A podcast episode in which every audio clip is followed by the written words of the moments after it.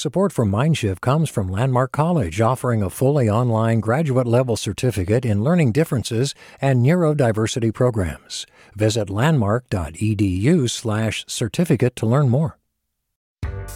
Hi there, I'm Rund Abdelfatah from Throughline. If you're listening to this podcast, you know that KQED produces exceptional storytelling that keeps you informed, inspired, and entertained. Their podcasts cover issues from your neighborhood to the entire country and everything in between. Support this work today. You can help us continue to bring quality podcasts to your ears. Just head to donate.kqed.org slash podcast. That's donate.kqed.org slash podcast. From KQED. Welcome to Mindshift, where we explore the future of learning and how we raise our kids. I'm Kara Newhouse. And I'm Nimah Gobir. Mindshift listeners are probably well aware that schools are responsible for way more than just teaching students academics. Beyond traditional subjects, they teach values, ethics, and important life skills. We look to schools to shepherd in a new generation of compassionate individuals. It's no small task, and sometimes schools fumble. There were just a couple of different incidents where parents of kids who were about middle school age learned that the kids were going to have some sort of dance at school. This is Erin Alberty, a journalist based in Utah. She told me about some reporting she did a few years ago. The kids were told that when they partnered up to dance that they weren't allowed to tell people no. They weren't allowed to say no, I won't dance with you. In one case, a girl said that she tried to tell a boy no, and the principal of the school ran over and required her to do the dance and finish it, even though she didn't want to. And she said she was relieved when it was over. Eventually, a parent raised concerns, so the district got rid of the practice altogether. Why did the school have this rule to begin with? They said they meant to promote an atmosphere of inclusion. Ah, a classic case of good intentions and bad execution. Exactly. They were trying to teach students to not hurt other kids' feelings, but they were also teaching them that their boundaries don't matter. Here's health educator Shafia Zaloom. Her work is about empowering kids to self reflect and set healthy boundaries. Our culture has moved towards this kind of perfectionism and, you know, a trophy for all, and no one feels left out. And, you know, moving in this direction and belief that somehow emotional well being and health needs to always mean someone feels good all the time. And doing the right thing doesn't always feel good. In fact, it can feel really challenging and difficult, which would include, a, um, you know, a, a ton of different emotions. In other words, an inclusive school culture isn't necessarily about every kid feeling comfortable all the time.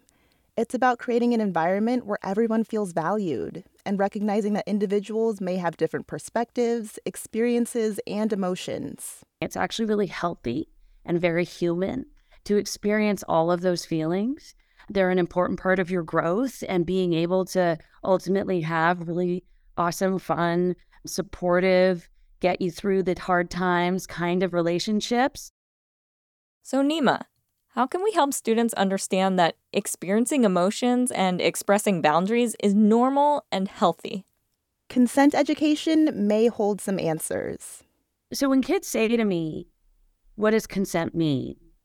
I'll say, well, it can be as simple as, you know, your body belongs to you. So you get to choose how you touch um, and how you get touched. When done right, consent education is age appropriate and tailored to the developmental stage of the students. For example, when Shafia is teaching young kids, she focuses on simple concepts like personal space. Taking into consideration their space bubble, right? Something like that. And if they're comfortable with how you're interacting with them. With older kids, consent can be applied to a lot of different contexts. From checking with your friend before taking one of their french fries, to asking someone to dance, to, well, having sex. She starts conversations about consent by first talking about respect. You know, I'll go into a classroom of 118 year olds and I'll say, How many of you have been told to, you know, or taught to respect um, yourself and others like your whole life? And every hand, every single hand will go up in that room. I see 100 hands shoot right up. Hands come down, and I'll say, How many of you can tell me with confidence what the definition of respect actually is? No hands go up. Eventually, students will get to a point where they're like, respect is treating people the way that you want to be treated, also known as the Golden Rule. There's certainly value in that, but if I'm a touchy feely person and I go into the world assume that everyone else is touchy feely too, that's not going to have a vibe of consent. Respect is actually treating people how they want to be treated. And how would you actually know how someone wants to be treated? You have to take time, you have to be patient, you have to pay attention and ask questions. You have to inquire, you have to become curious in a genuine way so you'll actually get an authentic answer. Even as consent education holds a lot of promise, there are concerns from parents and community members about whether consent concepts are too mature and if these classes promote sexual activity. I think it's really misunderstood sometimes. They think I'm suddenly going to launch into some sort of like erotica, you know, over sexualized conversation that would be so irresponsible and age inappropriate about about the mechanics of sex. And that's not what it is.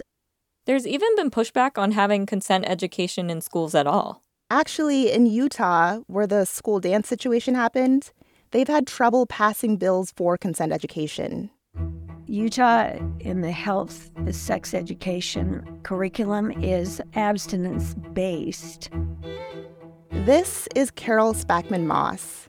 She's a representative in Utah who drafted a bill in 2021 that would make it mandatory for schools to teach consent education. We knowledge is power, and that's what we're trying to give them both, young men and women, the power to give consent or not as they mature and they have sexual experiences. Before she was in office, Carol was a teacher for over 30 years. I've run a lot of bills all the years I've been in, but I've never had so many people write to me. Teachers who teach this, parents, students saying, This is so important to me and my friends. What can we do to help? Ultimately, the bill didn't pass. Opposing groups put out narratives about Carol, essentially saying she was trying to teach kids to consent to sex. And that made the bill really unpopular. So she went back to the drawing board and drafted a bill that was similar, but focused on preventing sexual assault. So now when people say, Was that your consent bill? I go, No, it's not. This is a different bill. It's about personal boundaries, both emotional and physical. It went up for a vote earlier this year, but it didn't pass either. Some of the State House interns who witnessed the vote were Carol's former students. They were crushed. So far, only 13 states require consent education in their health and sex education classes. Utah is currently not one of them. Here's Shafia again. A lot of these issues, too, have become highly politicized schools are very political places. And then there's also this inevitable, you know, tension that always exists around individual rights and community responsibility. And it's challenging. When the political conversation is focused on the sex part of consent, we forget that consent can be applied to many non sexual situations. We want to be realistic about one, how kids are neurologically programmed, and that's to seek the acceptance of their peers. And two, the complexities of the social landscape that they're navigating. And we have to remember that whenever kids are saying no, whether it's to behavior or a substance like vaping or something, or to doing something that isn't in someone's best interest, cheating, whatever it is, they're not saying no to the vape. They're not saying no to the homework being shared. They're saying no to the person who's offering or asking for it. And the power, the social power, and the meaning that that person has in their relationships and the social landscape that kid is navigating. And we, I think, a lot of times can lose sight of that as adults and how important and deeply like invested kids are in that. So many school programs are geared towards cultivating empathy, honesty, and compassion in students. All of those qualities are the building blocks of consent. You know, a lot of schools don't actually realize how much they're doing already and how they can then build upon what they're already doing and believe in and feel good about to expand into these other realms and contexts in a way that's age appropriate and helpful and ultimately is going to serve their community um, and the and the young people in it. Just to recap, we've learned that creating an inclusive school culture goes beyond ensuring that every child feels comfortable all the time. Age appropriate consent education is crucial, yet it's faced resistance in some educational settings.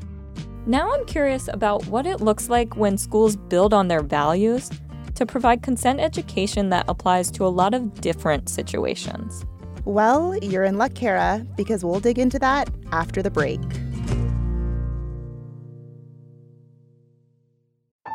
All over the country. We need to improve reading in Wisconsin. Schools are changing the way they teach reading. I'm calling for a renewed focus on literacy. We have gotten this wrong in New York and all across the nation.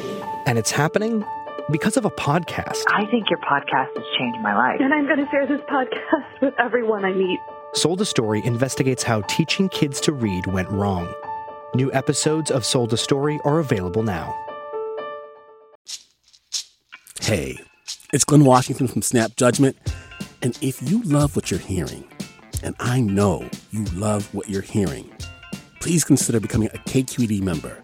You get special access to cool events, behind the scenes footage, and so much more. Plus, you'll sleep better at night knowing you did your part for the community you depend upon. It's in you.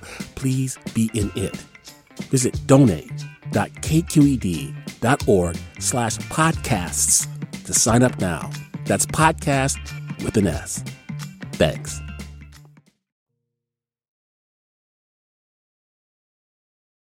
If you think about your first romantic relationship, you might remember emotions that span from butterflies to heartbreak. I know I do. Whether it's love, infatuation, or even just friendship, relationships can be hard. And for something so important, there aren't a lot of places to go for guidance. Making Caring Common is a research project based out of Harvard Graduate School of Education. It looks at ways to teach kids to care for others. That includes talking to kids about love and relationships. Surveys show that lots of young people feel anxious about romantic relationships, and they want to feel more prepared. We've abdicated responsibility to the media to teach our kids what love is. Here's Richard Weissbourd, the Making Caring Common director. Images of love in the media are more dangerous than images of violence in the media, I think. He says there are two important things in life. One is work and the other is love. I, I would say that love is even more important than work, but they're both very important. And we have, you know, huge institutions and organizations that are preparing young people for, for work. We do almost nothing to prepare young people for the subtle, tender, generous, focused, disciplined, tough, wonderful work of learning how to love somebody else um, and learning how to be loved.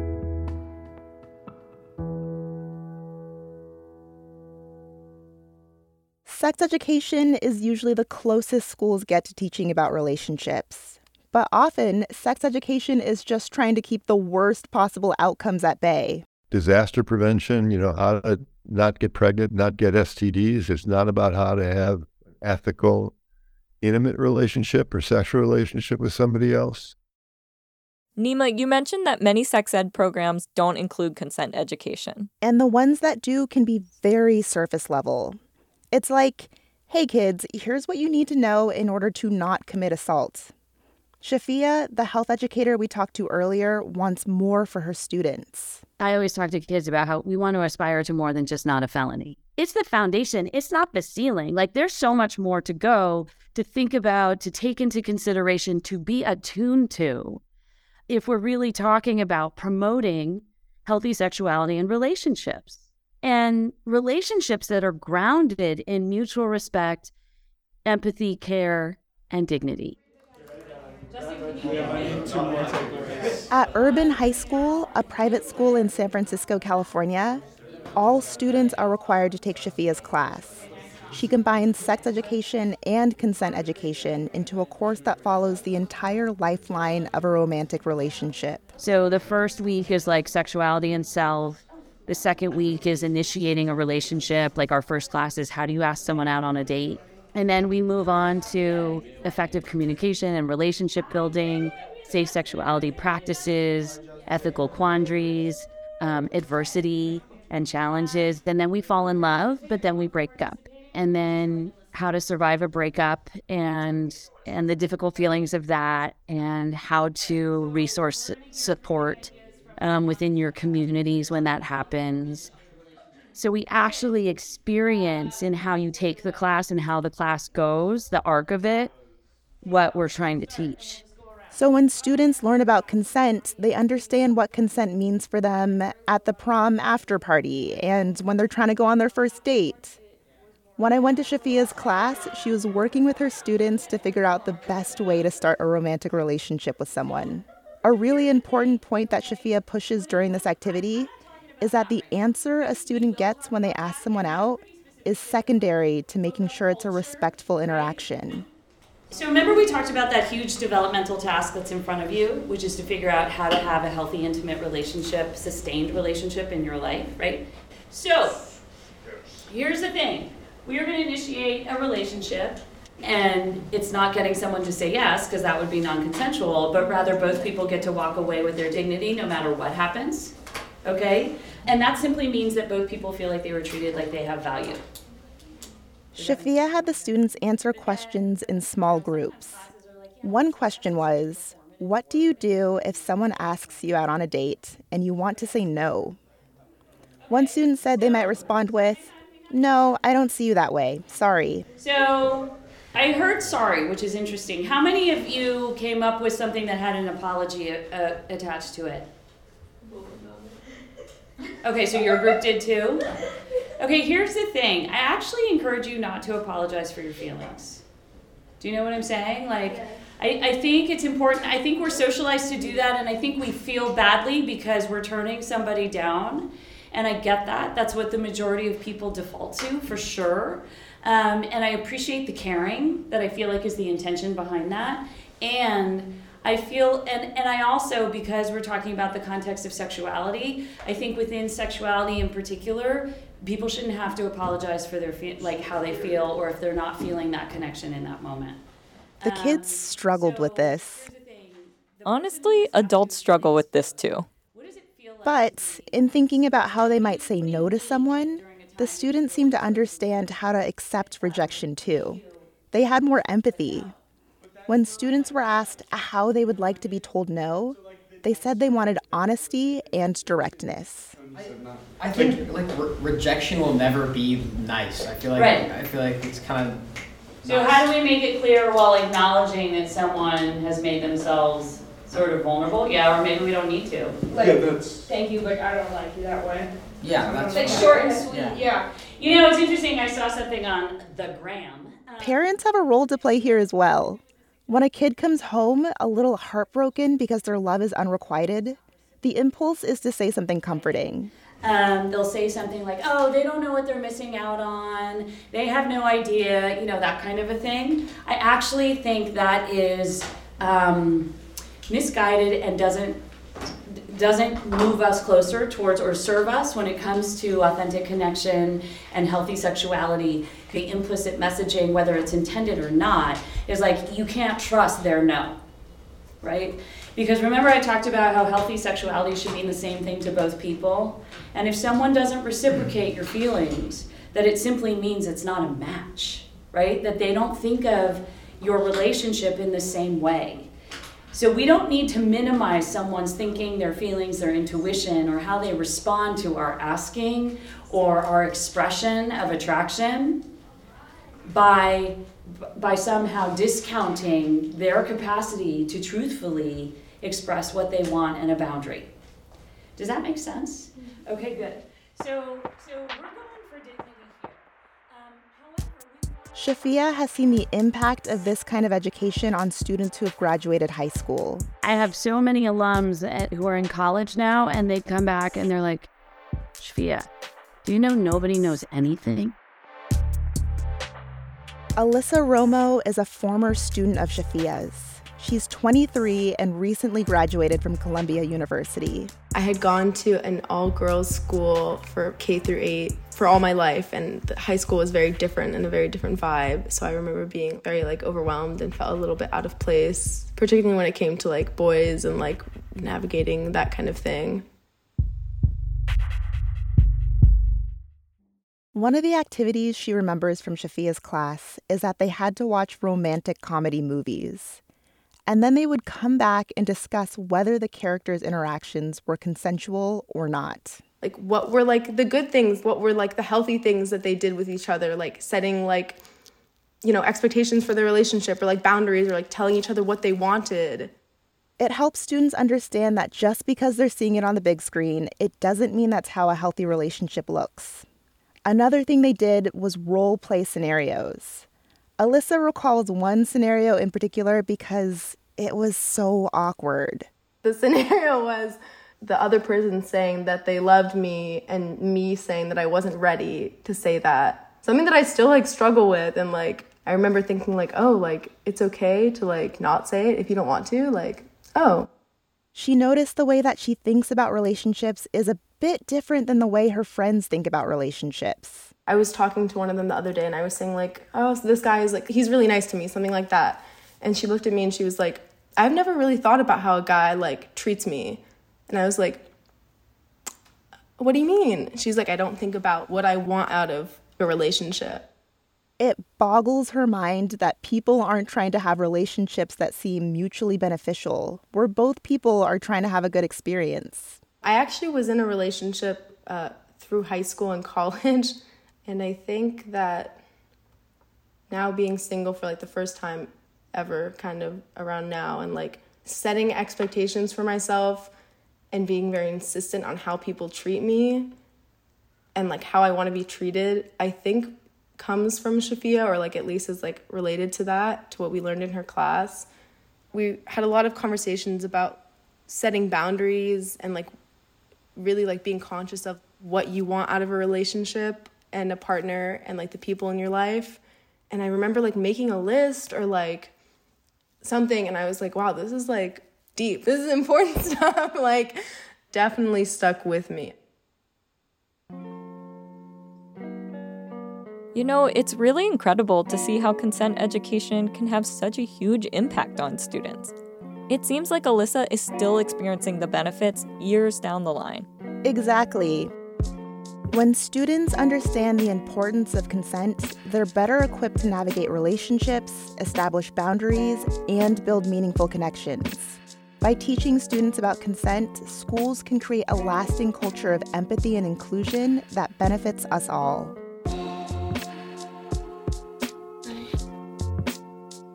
This episode would not have been possible without Erin Alberty, Alyssa Romo, Richard Weissbourd, Representative Carol Spackman Moss, Shafia Zaloom, and her students. The Mindshift team includes Ki Sung, Kara Newhouse, Marlena Jackson Retondo, and me, Nimah Gobir. Our editor is Chris Hambrick. Seth Samuel is our sound designer. Jen Chien is our head of podcast, and Holly Kernan is KQED's chief content officer. Mindshift is supported in part by the generosity of the William and Flora Hewlett Foundation and members of KQED. Thank you for listening.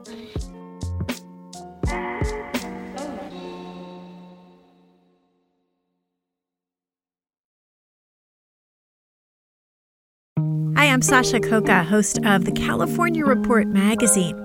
Every week, we bring you stories about what connects us in the giant, diverse Golden State. Because what happens in California changes the world. I love this place. We were once seen as like the place to be, California. The land of milk and honey. That's where you go to Sunshine State, but we just have challenges right now. KQED's California Report magazine. New episodes drop every Friday, wherever you get your podcasts. Hey there, this is Brittany Luce from NPR's It's Been a Minute. KQED's podcasts like The Bay, Bay Curious, Mindshift, Right Nowish, and more all tell the stories of the Bay and beyond with reliable, human centered journalism. They aim to inspire, make you think, entertain, and expand your understanding of the place you call home. Here's how you can support podcasting at KQED. Showing your support is easy, and you can join Brittany in supporting KQED Podcast too at donate.kqed.org slash podcast. That's donate.kqed.org slash podcast.